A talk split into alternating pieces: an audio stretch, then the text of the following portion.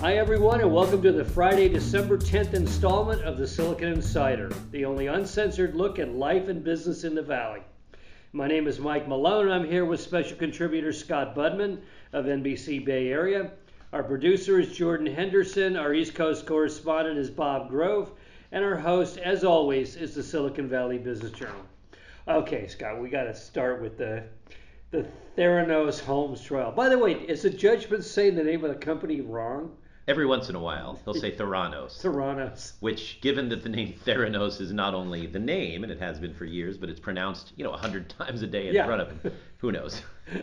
Okay, so what's the status of it? Uh, has everybody wrapped now? Yeah, so they wrapped Holmes's testimony, and the expectation was that they'd call in a domestic abuse uh, expert to sort of bring the abuse testimony into Theranos. Wasn't there a shrink who actually talked with her? Well, she was actually examined uh, by someone on the prosecution side and the defense side. And so the expectation was the defense would call somebody, and then maybe the prosecution would call their person. So we thought we might be there for a while longer. Yeah. As it turned out, when Holmes finished testimony, both the defense and prosecution rested. So no more testimony. Um, now what Were, happens? were there any bombshells in her last couple days of testimony? Not really. Each side got a chance. There was cross examination, there was redirect. You know, it just kind of ping ponged back and forth. And each side did pretty much what they promised in the opening arguments. Okay. Uh, you know, the prosecution walked her through, you said this but did this, correct? And she admitted it. Um, and then the defense sort of walked through that in a slightly different angle, saying, you did this thinking that it might work someday. So technically, that's not lying, right? I mean, you know, there was sort of this splitting hairs sort of tightrope walk done. Did she end. bring up the Sunny defense again? Um, only at the end, she was walked through uh, some of the people, and largely Sunny Balwani, that she delegated work to, and was therefore feeling let down by. Oh, I thought the lab was in good working order because that was in Sunny's hands. Okay. So, you know, Sunny Balwani got thrown under in a couple of different But ways. none of the domestic abuse at the end. Not at the very end, no. It Okay. seemed like they had that, put it in the minds of the jury, um, and then went back to Theranos and sort of ended at the business. Now, wasn't her? Def- I read somewhere her defense emphasized at the end trade secrets. That a lot of my behavior was the result of me wanting to keep this stuff under wraps because we don't want to create comp- we didn't want to create competition. Right, and I don't know how that will sit with the jury because while she did bring up trade secrets, she also had to admit that she was telling not only investors but Roger Parloff of you know Fortune magazine that these things existed when they didn't. Yes. And um, that's that was published. You know, the investors had this information, so maybe they were let in on the trade secrets, but the trade secrets turned out to be wrong Yes. and dishonest, and to a large extent out to be magic beans instead Right. of the secret formula. And in the case of Roger Parloff, not even secret. He published an article about these things Yeah. that he later recanted. Um, okay, so up in the press box. the press. uh, in the stands. Uh, what's the consensus? It's hard to say. I I think all of us uh, members of the press, and, and I count myself as on the lower strata of court, you know, expertise. There are some who cover a lot of court cases, and even they say, you know, they've covered enough to know that it's really hard to guess what's going on in the minds of 12 jurors. Right. Only one of whom has to think, well, you know what, maybe she didn't do these things. Yeah. Only one. And so it's the odds seem stacked in her favor, but then again, uh, they also tell me that the odds are usually against the defendant in a federal fraud case. They usually go against the defendant uh, Right. because the prosecution usually has so much ammunition. But in this case, you know, there was some doubt, there was some sympathy, I think, for Elizabeth Holmes, and it just depends on what the, the jury thinks. Okay, so the old pros covering court Right. cases, do they think it's going to be a long deliberation or a short? How long is the jury going to be out? What They seem to think it's going to be short, but that's more because of the timing of it all. Oddly enough, Christmas? Right. The trial ends in, in for testimony on the eighth Okay. um, that e- that afternoon. But there's still time in the day. But they don't do jury instruction and they don't do closing arguments. Instead, putting everything off until the end of the following week. So there's an eight nine day gap Okay. Where everything is just closed for court. So that's a surprise because now the jury has to sit with this. Then we get closing arguments and then jury instruction. We're into at this point the 16th, 17th, Yeah. then another weekend, and then the 20th. And so deliberations are likely to happen and they're four days away from Christmas Eve. right. And uh, so we're asking a jury that week to get together and discuss it for the first time. Um, and do they want to keep this past Christmas, past New Year's? Nobody thinks they want to do that. So you hate to think that it's going to be rushed. But you got to be thinking, they've been so busy doing this. Have they gone out and bought presents? Have they put up the lights on the front of their houses? Have they bought a Christmas tree?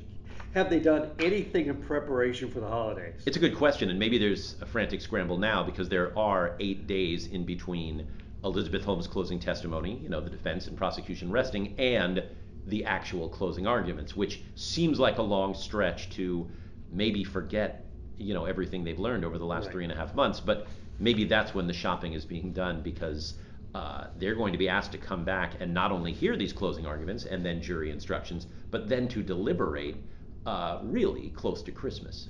Now, another question. Talking to the old hands there. Has the judge made any mistakes? Is there a mistrial in there somewhere? you know, I've asked the the former lawyers and prosecutors and all those guys that have been the court analysts, and to a person, they say they were impressed by the judge. Okay. Uh, that he took his time, and part of the reason this thing lasted so long was that he was trying to be fair to all sides to prevent any sort of complaint slash mistrial concerns. In other words, he really wanted to get this thing done, one and done. And you made it through without losing any more jurors. Right, there were three few quick weeks. gone in the beginning, none lost to COVID. It was actually pretty impressive. Okay, how about you? How, how easy is it going to be to transition away from three months of being in that court to normal life as a reporter for a TV station? You know, this this happens when you're really digging into something for a long time and you get known for it and everywhere you go people talk to you about it and then all of a sudden it's well wait a minute. You mean Yeah. the hospital strike or you know the buses aren't running on time or you know Tesla's earnings were low. We want me to talk. so yeah, I mean I, I get it. Uh, that's going to be fine. I'm I'm both looking forward to getting back to the daily stuff, but I will miss this trial. I'm, I'm not going to lie to you. It's been fascinating to dig deep into something like this for so long in a business, and I'm on the TV side. I'm not even say, on the newspaper you know, side. I, I'm an old investigative reporter. I'm Right. used to spending three or four months on something, but you're in a daily business. Right. The TV business is, for a long time, at least since I've been involved, largely a daily business. And uh, so, you know, I talked to some of these, uh, you know, New York Times and Washington Post reporters on the Theranos trial. They've set aside their other six month project to do this four month project. So they're used to this. Um, and, and I do like the daily variety that, that my job gives me, but it was fun to dig You got deep to stretch this. your legs out on this one. Very much so, and the um, just the way we wrote, the way we delivered, the way we heck, the way I tweeted changed. I don't know what I'm going to tweet about now. Well, Uh, you know, there's a lot of getting stuff. carried around the world. Yeah, and and that's another thing is to be part of something that is being watched all over the place is kind of fun. It's kind of a kick. I'm not going to lie. Um, and uh, you know, eventually that'll go away too. Well, you you've been covering this town for 20 odd years. There's always another scandal. Right. Yeah. Speaking of that, when does Sunny uh, Sunny trial start? So Balwani's trial is scheduled to start in January, and I don't think the lateness of the Holmes trial will affect that. I don't think. Um, but the other thing is, since Balwani's name came up, which is not a big surprise, in the Holmes trial, you wonder if he's not trying to cut some sort of a deal, or perhaps watch what happens with Elizabeth Holmes. I must say, judging by, um, I think we'll know the coverage of his trial, judging by Holmes's trial. yeah, And, absolutely. and unless she gets a whole lot of prison time or something, I don't think people will be all that interested in him. no, and he's not as, he's not as an attractive a character. Right, right. Yeah. Um, but I, I do wonder if it will be covered, and um, you know, if if my name comes up, I'll be there. Uh, one note, by the way, if I haven't mentioned, Sunny Balwani's lawyer has been in the Holmes trial almost every day, Okay. and uh, just you know, quietly, he's not commenting to us, Right. uh, but he's been there, and so He's taking notes. yeah, I think so. Okay. Wow. Well, while you were gone, uh, crypto crashed Yes. in a big way. Uh, I was looking at the numbers. It saw a price collapse from 57, well, Bitcoin dropped from 57,000 to 42,000. 26.5% downside move. Cost $850 million in uh, long BTC futures contracts. And it's heading into, you know, the big day, December 10th, right? The expiration. Okay, so the December 10th expiry is for $1 billion, $1.1 billion in options. Didn't anybody see this coming? I mean, if you were around in 2000, 2001, you knew that when a deadline came, and this was for dot com companies, the day that the lockouts ended on all the stock that went public, the market was going to crash right before that because it was not going to let people take those kinds of profits. So There were all we sorts are. of things, right? There were all sorts of things back in 99, 2000 that were making tech stocks crash. I mean, you know, the balance sheet alone, people saw those and yeah, panicked. The, the lack of profitability, yeah. But yeah, you know, so I mean, okay, I've been in court for a long time, but I've been covering Bitcoin since the beginning too. And one thing I've noticed, a few things actually, is there is this really, and it's still not very big, community of diehard Bitcoin traders. And I'll call them traders. They're they're not using this as a currency so much as a Sure. speculative investment. Um, and yet the optimism of these guys is, you know, can survive a 26% drop. I mean, imagine, Michael, if the dollar or the Dow fell Yeah. 26% in a couple of days. 26% of the Dow is what, 8,000 points in a day? More, yeah, and and so, uh, so those currencies, those those ways of marking our economy, Yeah. would be a huge story. Um, but Bitcoin, I was pitching the story and nobody knew what I was talking about. You Yeah. know, hey, 26%. And so I think it's still on the margins. Maybe more than one, but uh, it's still, you know, a marginal story that people are not yet uh, equating with our overall economy. And I understand why. Well, I don't think a lot of us hold them Right, yet. right. But a $300 million loss heading into what looks like an $850 million downgrading Right. in, in, in two more days. But That's that's another thing about crypto is you can't put those uh, standards on crypto that you used to do for stocks. For example, yes, we're heading into this expiration, but the last few days have seen a price jump from 42,000 a coin to 50,000 a coin. So the Almost optimists are jumping back. back. Right. The optimists are jumping back in even ahead of what we would think is kind of a shaky time. Let's face it, it's always a shaky time in crypto. When young people in the newsroom come up and say, "Hey, should I invest in crypto?" The reason I say no yeah. is just you're going to have to pay such close attention, um, and you're going to have to be prepared to part with your money. like being a day trader every day. You That's gotta a be good way of watching putting this. it. Right. Okay, I had never heard of the fear and greed index. Ah, I guess I'm not a very good economist, but uh, it hit its lowest level uh, since last July. But I guess it's back up again. So the fear and greed index is the index of crypto, or is it some other type of? it's a little wider, I think, but yeah, it's, it sounds like something out of you know the Grinch movie or something. Or right? Hunter Thompson? Yeah. um, but there are all sorts of volatility indexes, and I just think crypto by itself is just so volatile Yeah. that you really can't yet compare it or add it to other ways that we're tracking the economy.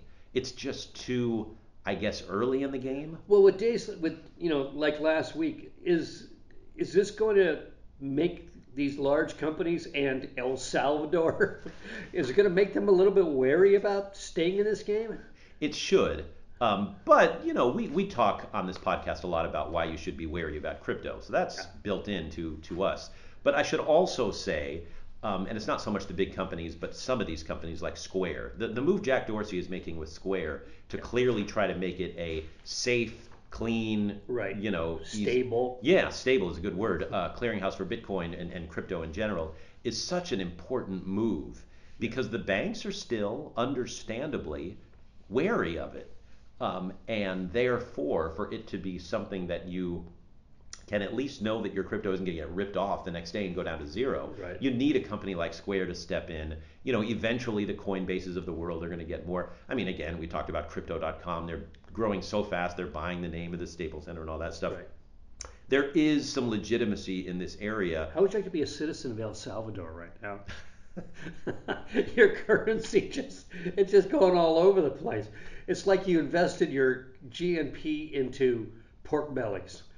You know, it's like a commodities exchange. Right, and if you're in El Salvador and you're looking on social media and you're watching the optimists who have money to burn Yeah. talking about crypto like it's the greatest thing in the world, and then you're watching while your country's currency is just going crazy, it's got to be a weird feeling because to Oh, yeah. them it's more serious than just, hey, I. It's actually life or death. Yeah, and um, and it feels again early in this crypto journey to make it a life or death thing. It's too early. Yeah. Okay. Well, we'll see. We'll see what happens the next two days. It might do it again. Okay. Um, Amazon Web Services. You know, it's interesting that I didn't hear a lot about this. I think that everybody's attention is on everything else right now, from from COVID to the trial to you know the state of the world. But AWS had an outage. You know, you know, I, I always think of Amazon Web Services being really reliable Right. and safe, and to have them go down at the busiest time of the year, I mean that's a mess. I mean parcels didn't get delivered, websites, and I, I, I went on several websites that had gone offline.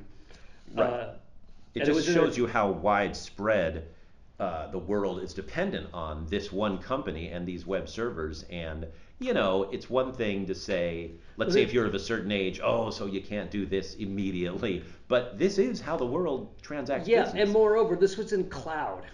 right. You know, and the whole point of cloud is the reason you put stuff into cloud because it's more reliable, it's safe. You know, it goes into that strong box that you can always get out there for the rest of your life. That's why you don't need that disk drive at home, the thumb drive. Right. Put it up there. And now this thing has collapsed on us. A whole bunch of backlogs uh, at Amazon's warehouses, and then Google, Disney, Plus, Venmo, DoorDash, Spotify, Slack, and Robinhood Markets all went down.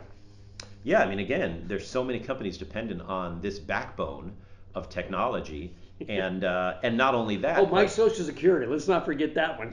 Nobody needs that one, right? Right, exactly. And and again, it's it's it's never a good time for this to happen, but here it is, you know, getting close to mid-December, and Amazon, which is going to handle like what percentage of our Christmas presents, is is Well, about 80% of our our houses. Yeah, well, Uh, it's it's a legitimate concern, and again, it shows how dependent we are. You know, a couple of weeks ago, it was oh the ships in the harbor, and we're not going to have the supply chain, and you know, it's like oh I've, I hold my beer supply chain. If AWS is down, forget about it. Yeah. okay. Uh, you know, the other day I noticed Intel's really looking for PR people Oh. and communications people, and I thought, well, well, that's interesting. And then I got a note from Grove. He said, looks like their PR department's hard at work. Uh, Fox Business had a whole thing about uh, Intel's push to reclaim American dominance in semiconductors, and they put 20 billion dollars into a new fab and all that. They're really trying to position themselves as the saviors of the American chip industry. I mean, look, you know, we thought that companies had shelf lives of, you know, sexiness and relevance. Yeah. Uh, because we saw, you know, MySpace and Yahoo and all those companies just sort of fade away. Uh, but look at Microsoft and the incredible comeback, and for that matter, Apple. Yeah. But I think Microsoft is a better example because it didn't come up with a brand new product or three like no, Apple it just did. did better It blocking just- and tackling. Right. Yeah. And and it turned around and, and for a couple of weeks there it was the most valuable company. Now it's number two. And I think Intel is probably looking at Microsoft, its old partner and the Wintel stuff, Yeah. and saying, well, if they can do it, maybe we can. Again, with unsexy but very important technology. And uh, it'll be interesting to see if Intel can be that company again. You know, they're spinning off Mobileye and taking it public. That led the stock price to go higher. You know, people want to see those kind of moves. But their stock's been pretty quiet after after all those jumps a few months ago with the new CEO and everything else. Things have been pretty quiet. I'm wondering if they're trying to goose their stock price right now with all this publicity about it's down to us men. We're gonna we're going to save American industry. I mean, goose is one thing. I would say look at the Microsoft model. Microsoft didn't goose the stock price. No. They got a new CEO, just like Intel did, but they really delivered on They the got software. serious, yeah. And um, and they didn't, you know, dilly dally around with consumer products, you know, the watch and the phone and all those things like they had, you know, the Zune. They stuck to their knitting and they really just, you know, kick butt and, and moved everything. And you know, higher. there's a factor in there that never gets discussed, which is the people that built a high flying startup and it goes public, they all get rich. They all leave the company. And so Microsoft suffered one of the worst losses of intellectual capital of really smart people there. And it, you know, it, it slowed them down for seven or eight years. But they've built back up talent and um, they were able to recruit, which is oftentimes hard for a company on the backside. Uh, they've done it. They're back in, in, a, in the game in a big way. And I think somewhere there's a Harvard Business Review case study about that that's going to be written soon.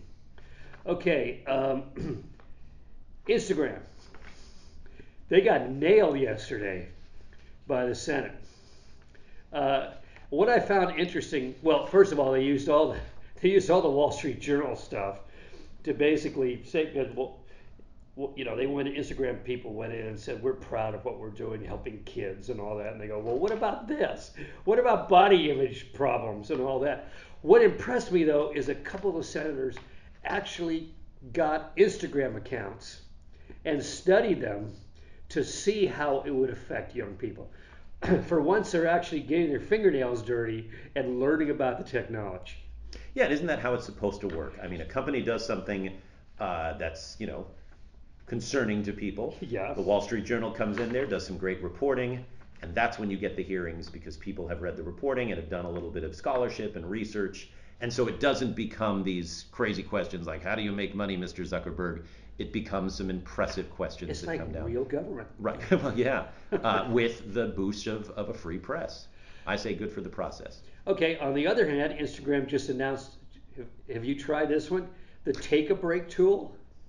I have not, but I've been on an Instagram break for years. yeah. But apparently, this is their way of having kids not melt their brains. Right. Is every few minutes they're told to take a break and they get a timeout. You think it'll work? There's going to be so many workarounds on this. Kids aren't stupid. They're going to figure out a way to keep going. Right. And I think the kids know because they've heard it from either their parents or other kids who've been bullied that Instagram is a sort of a win slash lose proposition. There are two sides to this. There's the great, hey, we're being social. Hey, I've got my friends. I've got some people that are inspiring me. But on the other hand, there's bullying. On the there's other hand, body you're image ugly and concerns. you're fat and nobody likes you. Right. There, there are concerns as well. So, um, you know, taking a break uh, is one thing. I think trying to look at social media with a more skeptical eye Yeah. comes with age and experience, and that doesn't happen automatically.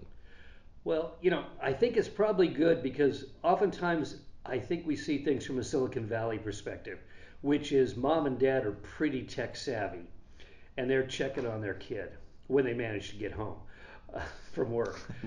Elsewhere in the country, I wonder, you know, the kid's doing something on the computer, that's great, with no idea of really what's going on over there in the other room. So, you know, we'll see. Um, Apple. Apple shares fell last week.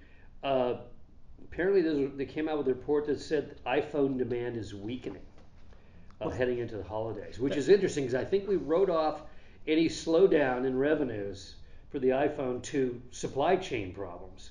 But it looks like demand is actually weaker.